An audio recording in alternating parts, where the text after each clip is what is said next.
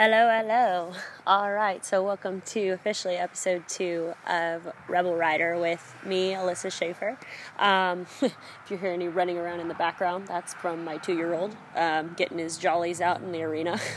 um, so, anyway, um, today I am going to talk about um, the equestrian world and just my dad used to always say it was a sport for kings and you ain't got no crown. And you know it, it's definitely i mean in in any sport um, if you truly want to do something like you you have to earn it no matter what. But if um, but in terms of sports that cost a lot of money, like you have to earn it twofold because not only do you have to work hard and you have to gain um, knowledge and skills and whatnot. Like you have to get better at the sport. But in addition to that, with um, with an expensive hobby, like you also have to earn like a ton of money just to keep participating. Like even to just show up every day, not even to gain the skills required to compete. You know, at the, any level or the level that you want to be at. And um, I don't know if you hear the squealing, but anyway. Um, so you know, it's definitely um, an everyday struggle, and it's something that you you don't just earn once; you earn time and time again. And so, um, uh, you guys heard yesterday my backstory a little bit about how my mom uh, or my parents cut me off from horses after my sister's horses died, and you know I had to figure out a way to earn um, horses myself, which of course started in the uh, restaurant industry. And um, one of the reasons it started there is because there's a lot of cash in the restaurant industry. You know, um, uh, of course, I'm recording this, so if any government officials are listening, um, they probably already know. But you know, there's a huge advantage to being able to take your cash tips home, and you know, you don't have to pay taxes on them. And uh, well, you do. So I guess on the record, no, we never, you never take cash tips home and don't claim them to the government. But um, regardless, you know, we're talking 10 years ago, but, um, you know, it's it, being able to take cash home and also, you know, by extension, how you're able to save that money. You know, one of the reasons that I think people have poor money management skills nowadays is that, you know, everything's plastic. So, you know, when it comes to spending money, when you have to spend cash, you feel more of a deficit than when you just hand somebody plastic and it goes swipe, swipe, swipe, no problem. especially if you have a credit card that's, especially if you have a credit card that's um, with a high limit on it. You know, like you can spend thousands of dollars in the blink of an eye and not even really think about it. So uh, basically, just to know where this rant is coming from. Today, I actually um, I bought a a custom made saddle for my competitive horse, and of course, you know, anyone listening to this podcast that's also an equestrian knows that um, saddles cost thousands of dollars, especially a custom made one. And um, while I am extremely um, grateful that you know he now has a piece of equipment that won't be hurting him um, because the horse's comfortability, I think, is a really big piece to the puzzle of training a horse. If a horse is uncomfortable, you know, I imagine trying to run a mile in shoes that are a size too small. Like, it, you know, not only is running the mile going to be difficult, but you have the added challenge of your equipment not fitting. And so, um, I'm, you know, as I'm very grateful that you know not only does he now have shoes that fit, but the he's got extra insoles and um, padding and uh, all the um, all the great things and extras that he could possibly need.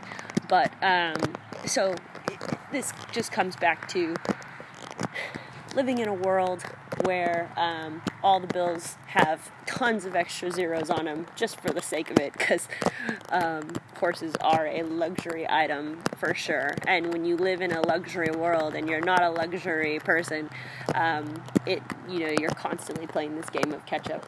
But um, and you know in addition to that like everybody in in a in a luxury world everybody expects you to maintain this level of um, I didn't want to say aristocracy, but um, they expect you to maintain this level of stature. And um, at a certain point, if you're constantly trying to play catch up, you know, there's just no way to um, actually compete at their level. You just have to figure out how to maintain.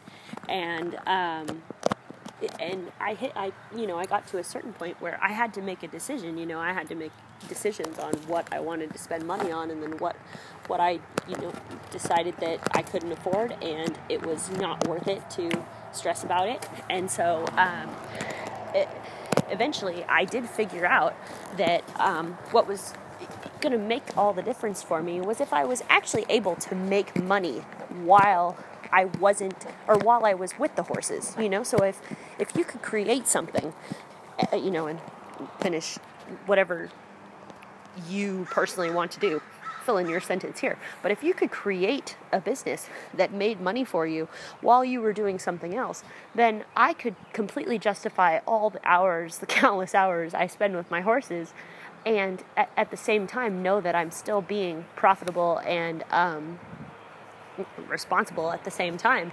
And so um, now, now since this is officially recorded, um, that's um, pretty much the next chapter in my life. Is I am on a mission to figure out how I can uh, create um, a business that works while I'm working.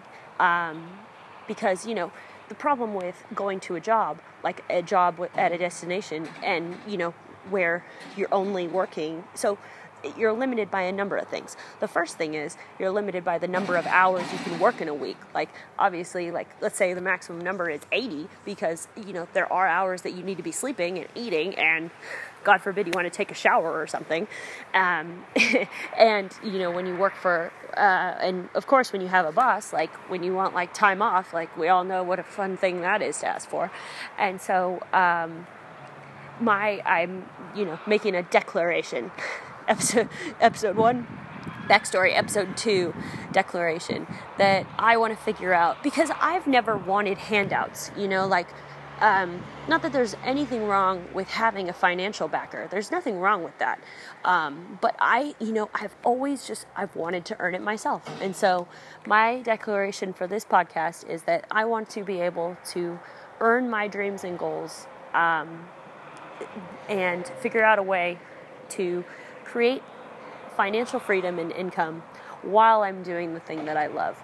Um, so there you have it. It's officially out in the open.